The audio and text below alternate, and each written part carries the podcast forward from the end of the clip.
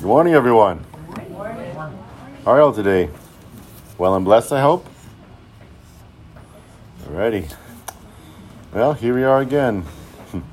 Once more, God's drawn us into His house to be blessed with worship in His Word.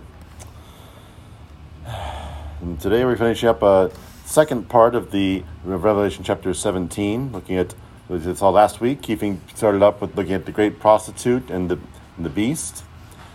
And today we're going to go through the end of the chapter, see just what's what God is going to reveal to us. Okay, so before that, let's just bow our heads once more in prayer.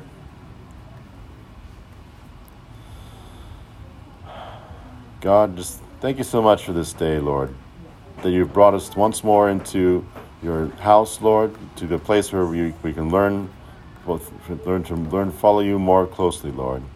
Pray, Lord, that as this message is spoken, Lord, that people would hear and listen and hear your word, Lord, hear your voice, Lord. Pray, Lord, that just this, as I prayed with keeping, that this, this the seeds would be planted in this message today. That Lord, when they enter people's hearts, they would be just produce a harvest for your kingdom, Lord. May it be all things for your glory, for your honor, Lord. All this I pray in your name, Jesus. Amen. Alrighty, so go ahead and open your Bibles if you would. Our first, our main portion of the text is going to be in Revelation chapter 17. We'll go verses 9 through the end of the chapter, 18. So let me know when you're there. Like, look up, look up when you're ready. Mm, looks like most of you are there. Oh, yes, and if you would stand, please, for the reading of the word. Alrighty. So, starting up in verse 9. Here's the mind which is wisdom, which has wisdom, pardon me. The seven heads are seven mountains on which the woman sits. There are also seven kings. Five have fallen, one is, and the other has yet not yet come. And when he comes, he must continue a short while. The beast that was and is not is himself also the eighth, and is of the seven and is going to perdition. The ten horns which you saw are ten kings who have received no kingdom as yet, but they receive authority for one hour as kings with the beast. These are of one mind, and they will give their power and authority to the beast. These will make war with the Lamb, and the Lamb will overcome them, for he is Lord of lords and King of kings, and those who are with him are called chosen, are called, chosen, and faithful. Then he said to me, The waters which you saw, where the harlot sits, are peoples, multitudes, nations, and tongues. And the ten horns which you saw on the beast, these will hate the harlot, make her desolate and naked, eat her flesh, and burn her with fire.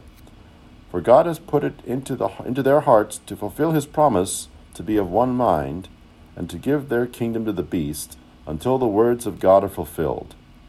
And the woman whom you saw is that great city which reigns over the kings of the earth. Hmm.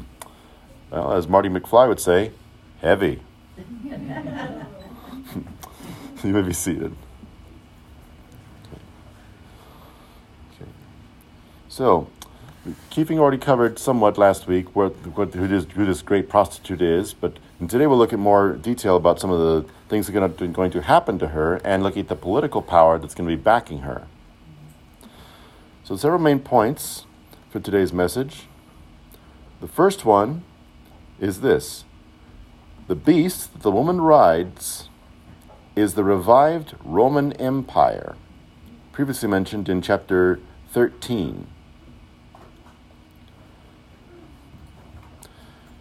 So we saw that at this point that this many many of you know that Rome has long had the nickname as the city of seven hills. Has been ever since the, Latin tribes came down the Italian peninsula and settled there. Eventually, there are seven villages becoming one city, and ever since Rome has had that nickname. And so it says some translations say seven mountains, others say seven hills, and it's rather interesting to see that this Roman Empire coming back. But then again, maybe not so surprising as they say, like history repeats itself so often. And we'll see another passage later on that uh, that touches on this point that everything keeps happening in the world the same old way. Yes, to see that this, but this revived Roman Empire that's actually been a part of biblical prophecy ever since, well, about six centuries before Christ's coming, his first coming anyway. Okay, I'm going to see, and so this revived Roman Empire is going to be the political authority that will back eventually this great prostitute, the one world religion, and eventually we'll, uh, well, let's just say some interesting things will happen. Not to give away any spoilers. Okay, okay the second main part, we saw that the passage referred to the kings that are the seven on these seven mountains. These kings will rule under Antichrist. It's been portrayed in other, in other media, often as like most most prominently in Left Behind, that the that the Antichrist will have ten kingdoms that will in turn give him power over the whole world. And Left Behind, it's like these uh, ten kingdoms are plots of land that end up being like being responsible for the entire world's food supply, which will in turn give the Antichrist power over everybody and everything. Kind of like, actually, an example that's seen in mind was like the White Witch in Narnia. It says she rules over Narnia for a hundred years. It's always winter, never Christmas. So she freezes the land, she freezes time, and the detail that C.S. Lewis doesn't explicitly say, always being winter, she controls the food supply. Who has food? People who are loyal to her. And how does she keep them loyal? Kind of like Edmund. Food that makes you addicted. It keeps you coming back for more. So that's the same way that perhaps the Antichrist will rule, or well, at least that's one prediction. But the core point is that the Antichrist will always have power through others. He has no power in and of himself. He's going to gain power through the human authority, through these kings. He'll have divine authority, in a sense, through Satan, but he himself is powerless. Kind of like we saw in Revelation chapter 5 or 6 when we saw the seals being opened. He has a bow, but no arrows. So, so yes, he will always be ruling with the help of others. Then the third point is going to be ah, this is a good one.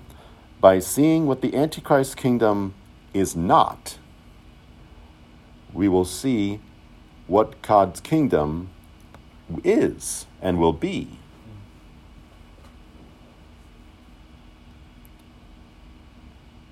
And of course, we're not going to see the full, the full revelation of that, but we can see from God's word and from predictions made and through prophecy, we will see, yes, this is what the we see what God's kingdom is in the present, but we also see what it will be in the future, and when Christ comes again through the thousand year reign and through eternity.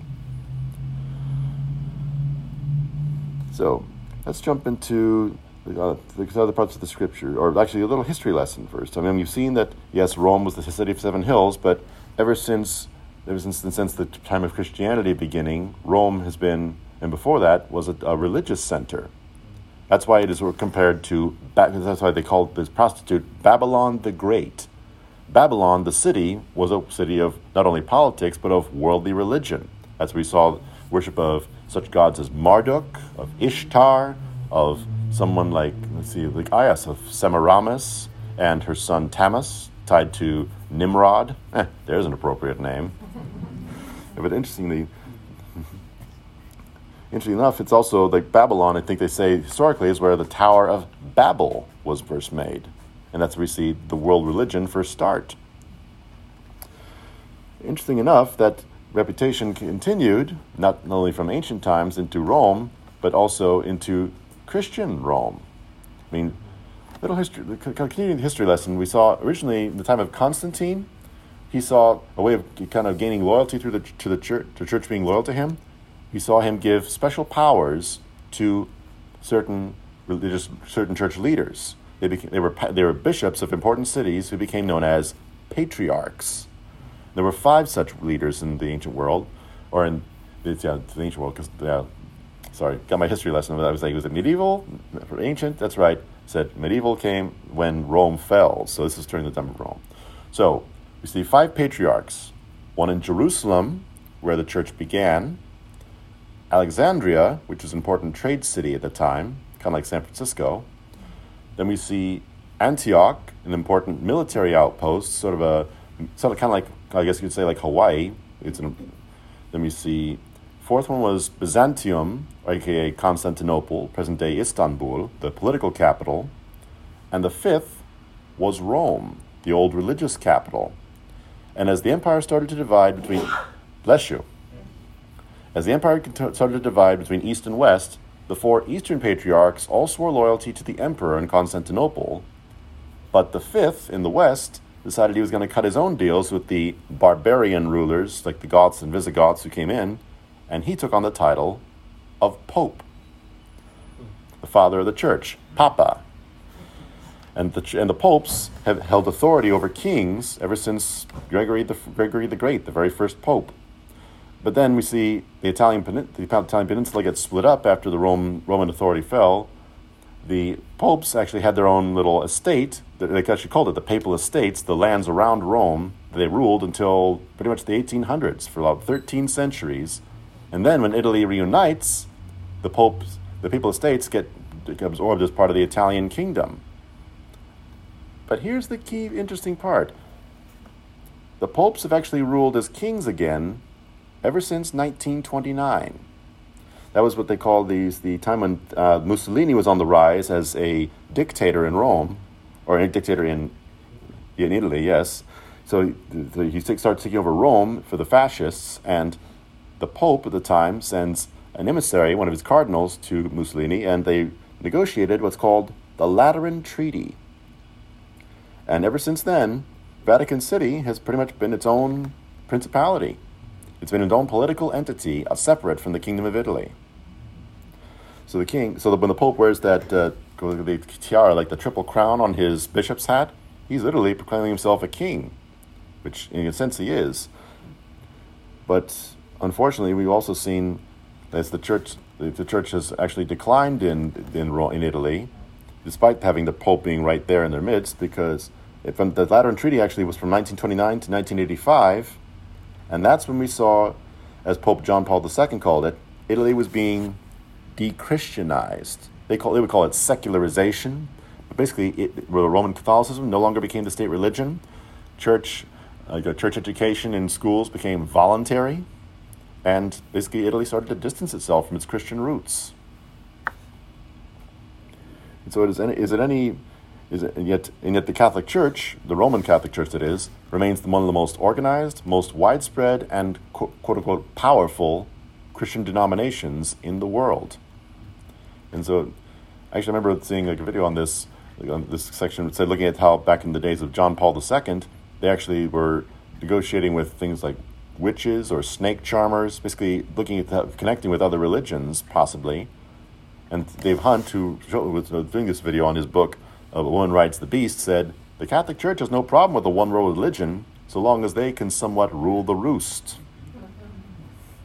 And it, it wouldn't surprise me if the church is trying to spread, if the Pope is trying to spread his authority or his influence throughout the world in such a manner. But that's neither here nor there. The, thing, the key point is that, uh, that, that unfortunately, seeing, this, seeing Rome as a, a city of worldly religion, that's not too far off the beaten track. And so it's no surprise that if we see it, hap- if we see it happening again in the future, God's, that'll be God working His plan, using the world as well. The world won't realize it, but God's working using them as a tool to work His will. Hmm. So now let's take a closer look at what the Antichrist empire is.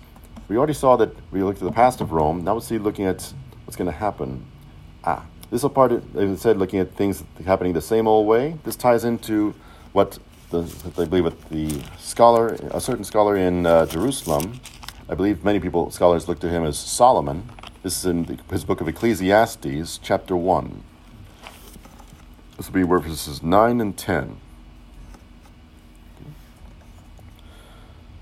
Hmm. So go ahead and let me know when you're there.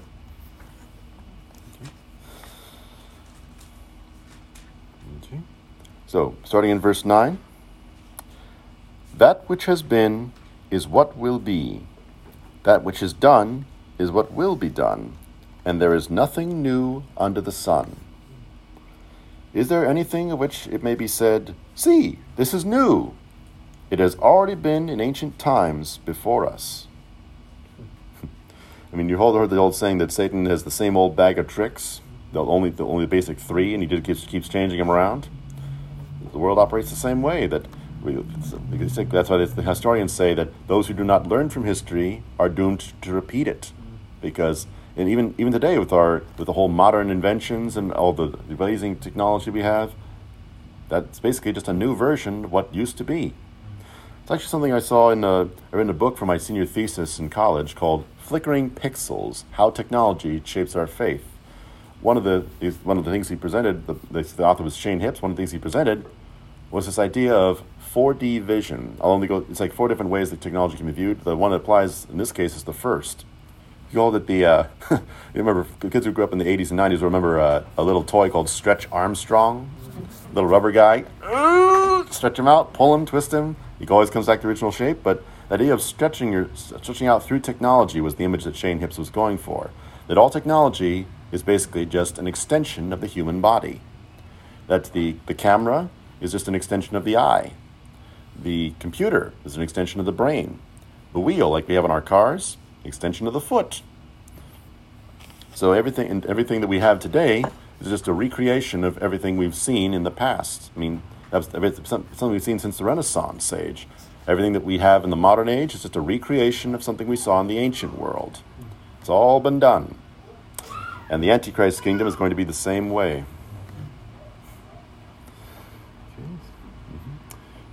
In fact, that's what you see, I mentioned earlier, that yes, the Antichrist kingdom is going to be a recreation of Rome.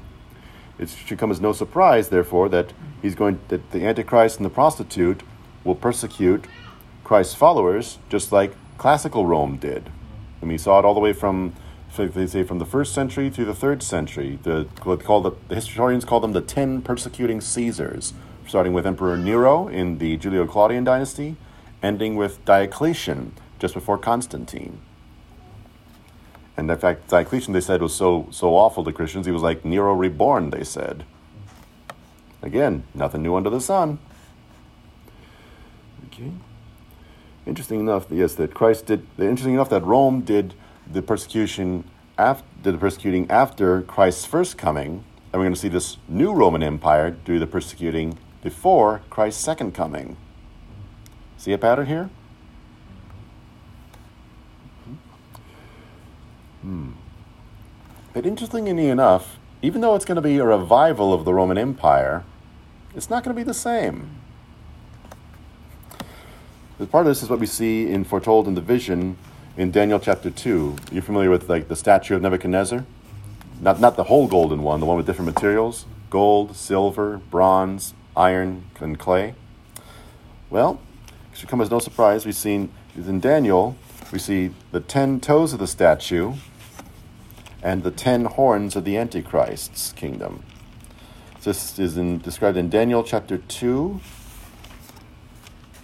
Okay, verses. I'll skip through the whole thing with the vision, but we'll go through straight to the to the to the appropriate text in chapter 2, verses 41 through 43. This is where we see Daniel has described the, the dream, he's interpreting it for Nebuchadnezzar. He's described the different kingdoms, the main kingdoms that have happened. And then the fourth kingdom, that you see on the feet mixed of iron and clay, this is going to be a continuation of the fourth kingdom, which was Rome. Looking at the, this is verse 41. Whereas you saw the feet and toes, partly of potter's clay and partly of iron, the kingdom shall be divided Yet the strength of the iron shall be in it, just as you saw the iron mixed with ceramic clay. And as the toes of the feet were partly of iron and partly of clay, so the kingdom shall be partly strong and partly fragile. As you saw iron mixed with ceramic clay, they shall mingle with the seed of men, but they will not adhere to each other, just as iron does not mix with clay. Yeah, at first, I thought, if you go in the literal sense, interesting that they put clay at the bottom of a statue. I mean, think about all these heavy metals. You got gold, silver, metal, and iron all sitting on top of iron and clay feet. How, how's that thing staying up? Must be, must be a pretty good support system. But then you think of the prophetic meaning, looking at that iron and clay. So, going back to what originally happens in Daniel, what happened was God was showing Nebuchadnezzar the advancements of the different kingdoms that would follow. He says, Daniel actually says to him, Yes, you are the head of gold. Without going too deep into it, the Nebuchadnezzar thought his, his kingdom was the best because the Babylonians saw absolute monarchy, my word is law, as the best government. Following them was the Medo Persian Empire, which was somewhat larger, but it had a, quote, inferior government from the Babylonian view, because they had a constitutional monarchy, which meant even the king had to obey the law and couldn't change it. Going from there, we see the warrior kings of Alexander the Great's kingdom, that's the bronze, and then going on to the military dictatorship of Rome, the iron legs.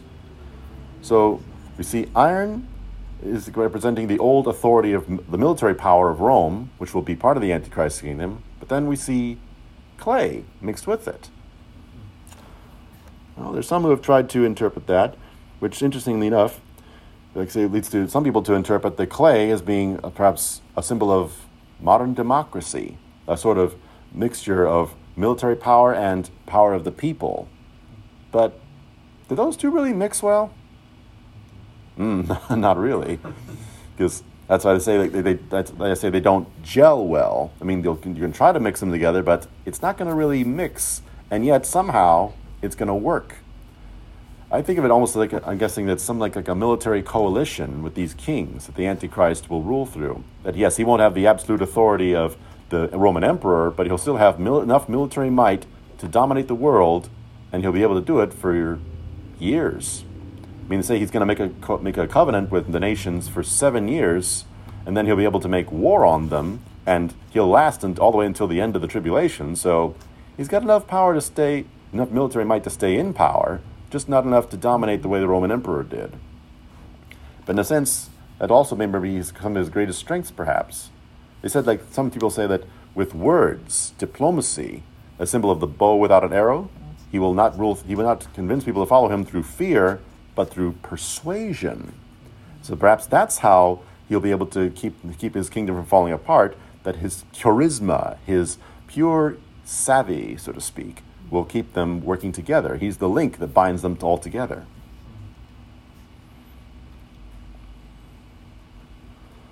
Which leads us into, ah, going into that coalition, who's going to be ruling with him?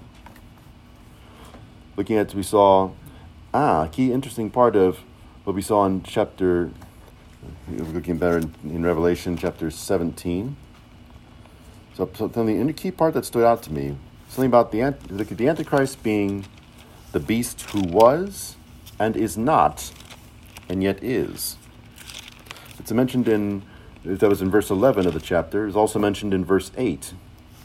We're going, we're going here, so verse 8. Yes, so the beast that you saw was and is not and will ascend out of the bottomless pit and go to perdition, they say. That's in verse 8.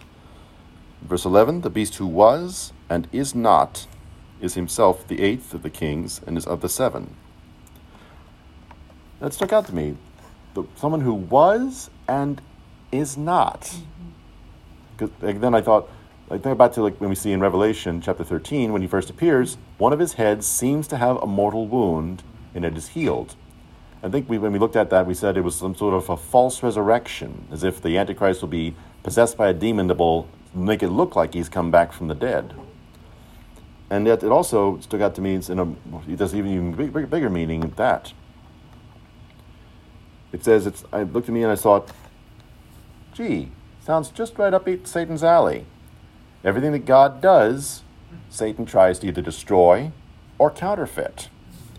So in this way, as we just as we see the Antichrist reflecting Satan in this way, this thing about him being who he was and is not, it's a perversion or quote unquote a sad imitation of the Trinity, God's nature being someone who is, who was and is and will be forever, had eternal nature.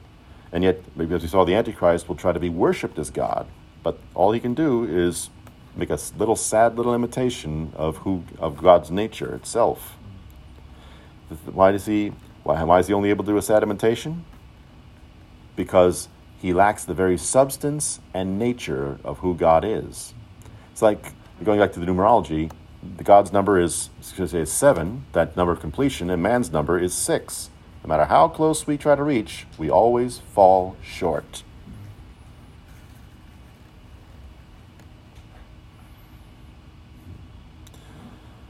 Coming back to the coalition, this interesting looking at these people who called who are called kings here. They operate actually. I remember they actually are portrayed in chapter thirteen. They were the horns. They, the said the beast has seven king, has seven heads, ten horns, and ten crowns, not on his heads, but on his horns. At the horn is a symbol of strength, and these these kings who rule with it, they wear the crowns because part of the Antichrist coalition. And so they, in a sense, are like representatives of the Antichrist. They will rule on his behalf and with his authority. Mm-hmm. Ironic, in a sense, looking at this, again, at this satanic kingdom. Something that struck me was, on the way over here, was that they, they mentioned in the beginning of the chapter that this is a scarlet beast. And I thought, wait a minute, that sounds very familiar. And then it struck me, that's right. In chapter 12, we saw Satan presented as a red or scarlet dragon. Seven heads, ten horns. What do you know?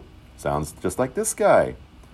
That's another tie that makes the Antichrist, and again, an, a follower or a imitation of, of Satan, and thus a perversion of God's plan. Satan is trying to create his own quote unquote false Messiah, and he follows his nature, whereas Jesus, as the Son of God, follows the nature of the Father. Hmm. But interestingly enough, the thing is, they are called kings, but they rule with the authority of the Antichrist. Kind of held me back to ah to some to the first time we hear about kings in Israel's history. It ties into 1 Samuel chapter 8. As you're turning there, the quick recap with history. Israel started off with a theocracy as a nation. They, as we saw, they, they were tribal, tribal, uh, tribal people who were animal herders. They were herdsmen. And then they travel to Egypt, become slaves. And then God establishes them as a nation at Mount Sinai. So that's where he sets up the theocracy, where the priests and the prophets, Moses, ruled on God's behalf, or ruled as the human authority, the go between, the mediators between God and Israel.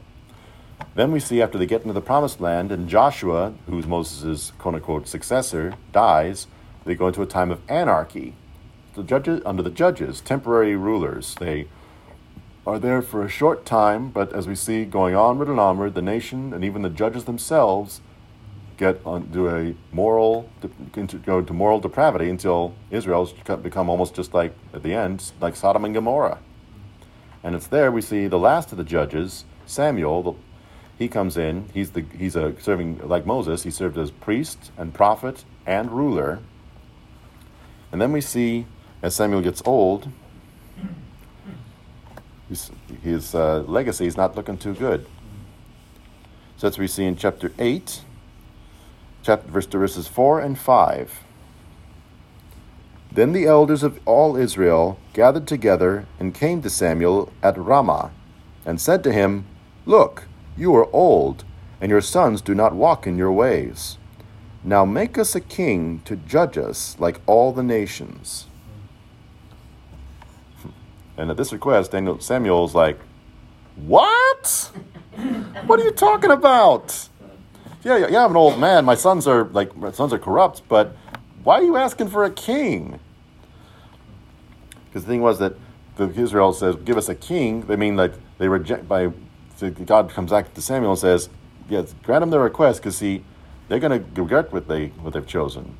If they're not rejecting you, Samuel. Yes, you've been a good judge, but they're not rejecting you.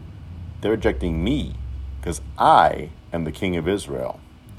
And they, just shows that the transition going from theocracy to anarchy to monarchy. But one of the things they want, they want a judge, but they also want a military ruler who will protect them from enemies like the Philistines.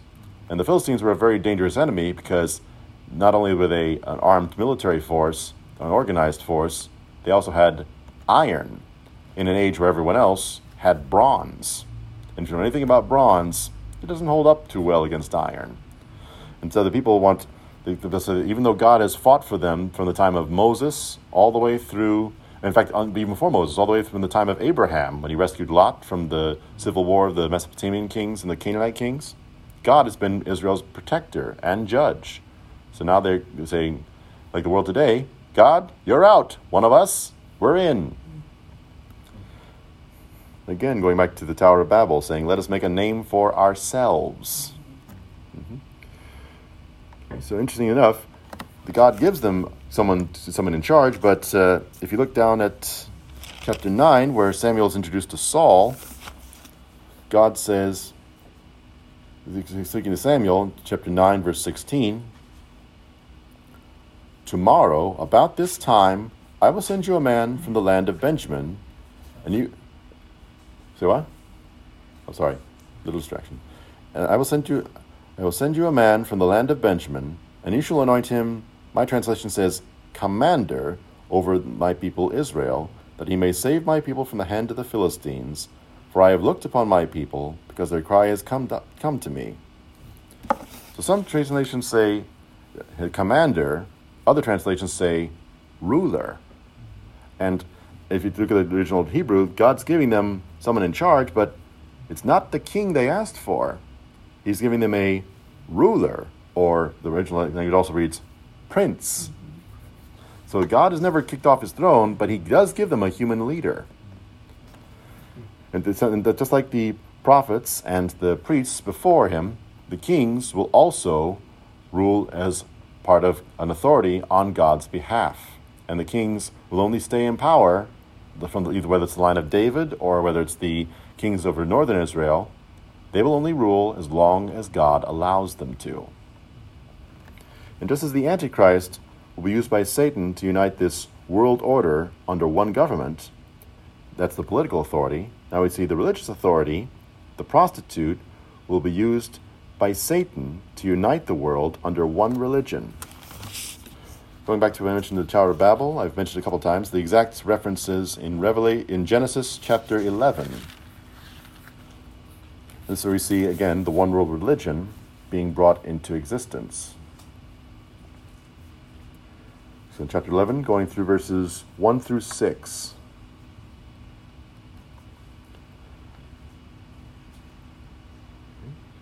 Starting verse 1. Now the whole earth had one language and one speech. And it came to pass, as they journeyed from the east, that they found a plain in the land of, Sh- of Shinar, and they dwelt there. Then they said to one another, Come, let us make bricks and bake them thoroughly. They had brick for stone, and they had asphalt for mortar. And they said, Come, let us build ourselves a city, and a tower whose top is in the heavens let us make a name for ourselves, lest we be scattered abroad over the face of the whole earth. But the Lord came down to see the city and the tower which the sons of men had built. And the Lord said, Indeed, the people are of one, and they all have one language, and this is what they begin to do. Now nothing that they propose to do will be withheld from them.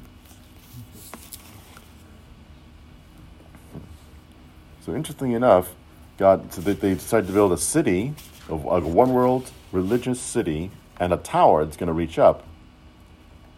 So I think we've looked at this before. Look at the, the formation of the ziggurat. It was a kind of like the it was sort of a model for both the pyramids in Egypt and the temples of the Mayan culture in the in Mexico. There was, was a layered, a, like a layered, kind of like, kind of like a layered cake with ramps going up the outside between the levels, but this is a tower that is basically, quote unquote, a referred to other places in Scripture as a high place. Going back to the old model of the oldest model that we saw of the world, when we, the way we viewed it, the three-tier universe. Back when we thought the world was flat, they thought that there were three different realms in the in the world. The first was the heavens, where it was the realm of the divine, nothing changed. Then we see the flat plane of earth surrounded by water, where it's the realm of the mortal. People live, people die, life goes on. And then we see underneath the underworld, a place of the dead, where everything goes when it dies. And that's why the reasons they built these high places. They thought that there were certain ways you could get to the different realm, that different layer of the universe, by going between them. For traveling to the underworld, they thought you had to, well, go to a hole in the ground either whether it meant a cave or digging a hole, like say a grave. helped that they thought that the spirit went into the ground and unto the underworld, so therefore the body had to follow. But the same thing happened going upward as well. They thought you had to go up to the mountains. Is this we see the rise of the, the, the mountain deities in history. For example, ah, where did the Greek pantheon live? Mount Atlas in Greece. And God actually uses that model to meet Israel at Mount Sinai. And later on in Jerusalem, where does he where's the temple built? Mount Zion, the top of the Jerusalem's hill. But that's where we see the Tower of Babel being the same thing. They, they're trying to reach heaven and they're trying to set up a world religion of their own. And God looks at them and says, obviously there's no, there's no threat to God, but he was looking at the corruption of humanity, saying just a few hundred years ago, we had the flood, and now people are starting to build, going the same way they did before the flood, becoming morally depraved. All their actions are evil. If they if they build this thing, there's nothing they won't try to do. Yeah, I know, little lady. It's a little big concern. And that's why they call it the Tower of Babel, because that's where God causes everyone, literally, to babble. Split the one world language into all the dialects and languages we have today, so that humanity could not unite. At least not right away. Obviously, today we see with the UN and other, other factors that have happened along the way that we've come to a greater sense of, of unification or trying of communication between people, and we're starting to see that joining back into that march toward one world. But God put that delay in there as because He said, if I if I let them do this and I do nothing, then they then basically the whole the whole redemptive work of the flood is going to be undone, and Christ will not be able to come as because because corruption will happen too soon. So God delays the process of human unification so that His plan can be fulfilled. Interestingly enough, we saw like we saw later on in the chapter of Revelation that we see that the kings and through them the antichrist and the antichrist himself, he's acting through the kings, are going to turn on the prostitute. She's riding the beast, but eventually the beast is well, kind of like the whole story with Slewfoot Sue from Pecos Bill. What happens when you let her ride his horse? Woo! She's off. And that's the same thing that the beast is going to do. He's going to buck her off just strip her of everything and take it all for himself. It's mentioned, actually, foretold in the six centuries before John the, John the Apostle. We see it in Daniel the prophet's writings. The God is speaking to Daniel through the angel Gabriel. We see in Daniel chapter 11, going from verses 36 through 38 is the, the text we'll be looking at. Speaking of, this is related to the older prophecy, but speaking of also the Antichrist, starting verse 36, after he's in, the, you know, the appointed time comes, then the king shall do according to his own will. He shall exalt and magnify himself above every god, shall speak blasphemies against the God of gods, and shall prosper till the wrath has been accomplished. For what has been determined shall be done. He shall regard, he shall regard neither the God of his fathers, nor the desire of women, nor regard any God, for he shall exalt himself above them all. But in their place he shall honor a God of fortresses, and a God which his fathers did not know he shall honor with gold and silver, the precious stones, and pleasant things. Sounds sounds familiar? Mm-hmm. And so that's see that's what many dictators or king, many tyrants of the past have done. Again, as Ecclesiastes said, nothing new. So the Antichrist is going to honor himself, as we see in the book of Revelation. The image of the first beast is set up, the beast from the earth, the false prophet, is going to call the world to worship the first beast, the Antichrist. And let's face it, what, what, what, what government has there been where there hasn't been some sort of personality cult in place? I mean, we saw it with, in the tw- just the 20th century, we saw it with Hitler and the Nazis, the whole thing with Mein Kampf, the, Hitler's book being their quote unquote scripture. We saw it with the Soviet Union under Joseph Stalin. I mean, basically, like with Stalin, he just got rid of everybody who was smarter than him, so he's the smartest guy left, and said, "Okay, I'm in charge now. Do what I say." Whoa! Let there be light. Huh. We'll talk later, special effects.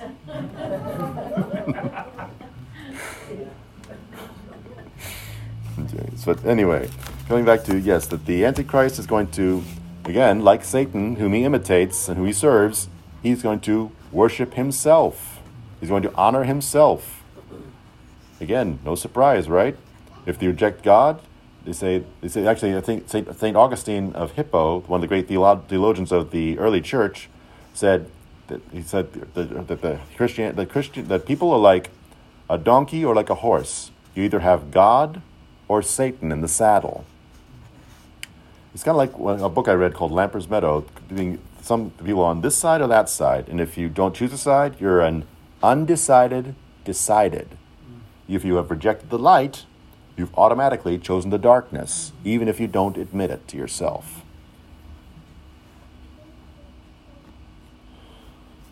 Okay, drawing us into the third point, looking at, ah, we saw with the Antichrist kingdom, it's as we see that everything God is, Satan is not, and so Satan ruling through the Antichrist kingdom, by seeing what the Antichrist kingdom is not, we will see what God's kingdom is. Hmm. This draws into drew me into a, think of a, a question I heard back in high school, as I was going through apologetics. I think People often ask, if God is so good, why does he allow so many bad things to happen? Why does he allow evil to exist in the world? The answer the darker the world gets, the brighter his light. By seeing what they say the quote, by seeing what darkness, by seeing what the absence of light is like, you come to appreciate light so much more. And so, by experiencing evil, we learn to appreciate God's ultimate goodness that much more. It's like, well, for now I'm taking a drink of water. Only by being without water could I really appreciate how great it is to quench your thirst. Same thing. It's like it says in another verse in the Bible is the Psalms, as the deer panteth for the water, so my soul panteth for you, Lord.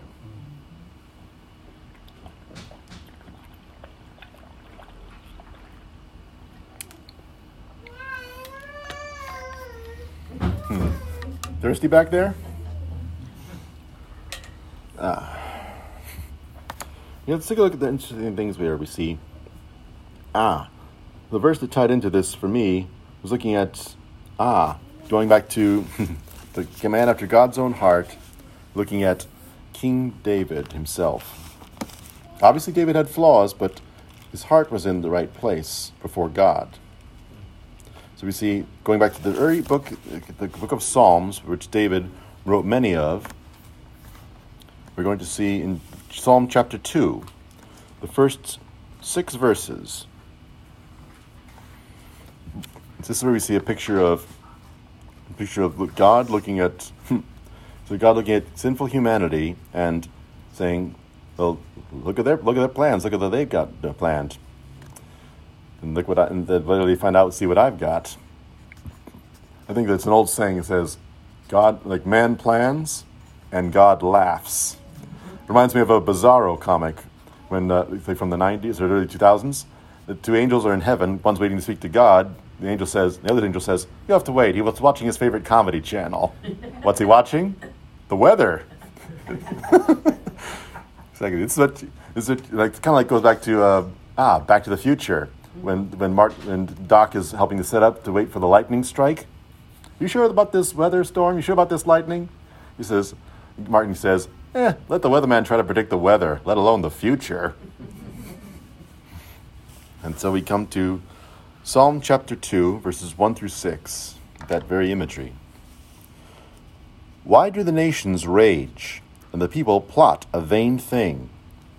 The kings of the earth set themselves and the rulers take counsel together against the Lord and against his anointed, saying, Let us break their bonds in pieces and cast away their cords from us. He who sits on the throne, in, pardon me, he who sits in the heavens shall laugh. The Lord shall hold them in derision. Then he shall speak to them in his wrath, and distress them in his deep displeasure.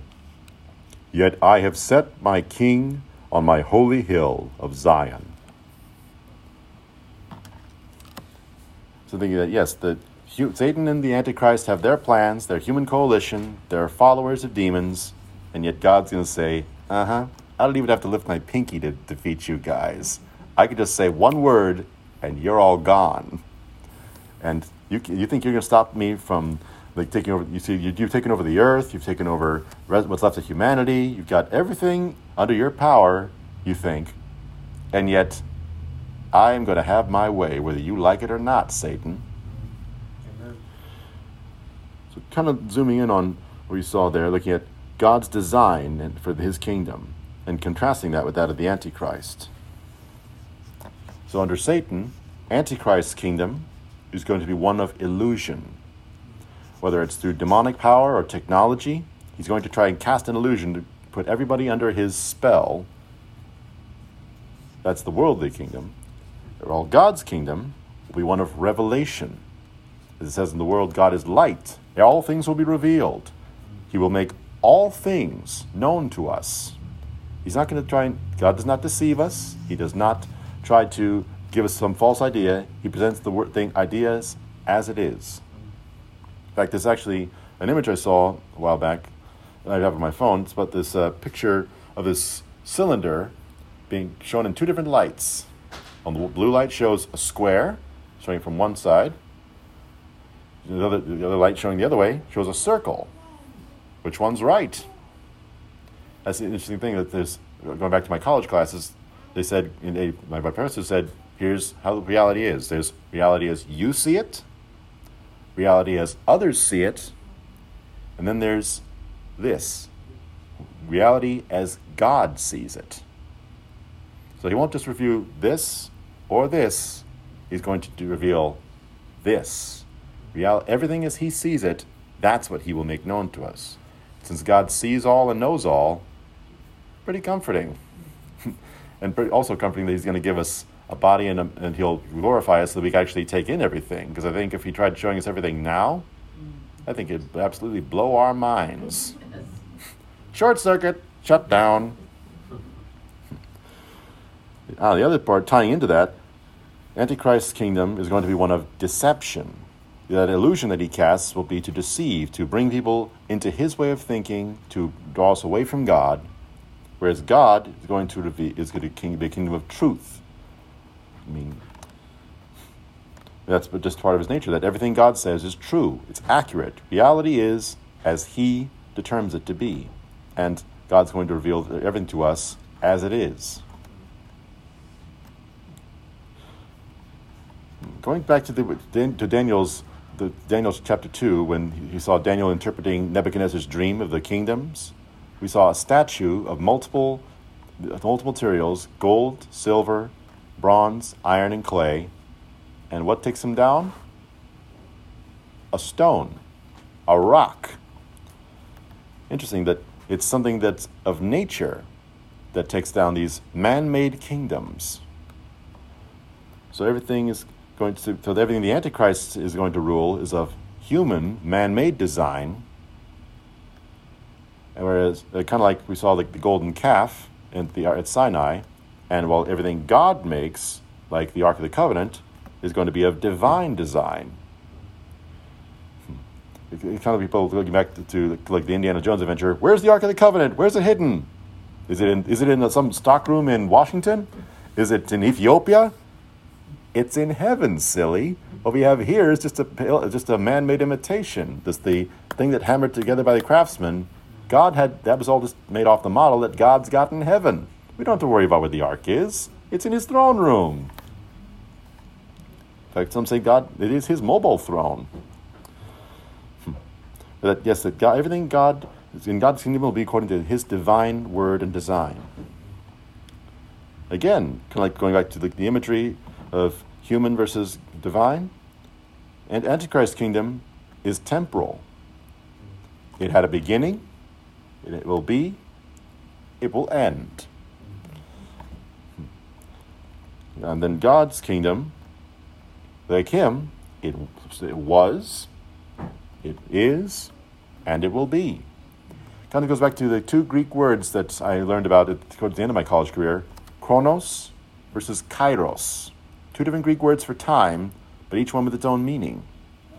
Chronos is where we get our word, our word chronological or chronology, that linear time from here to here to here to here.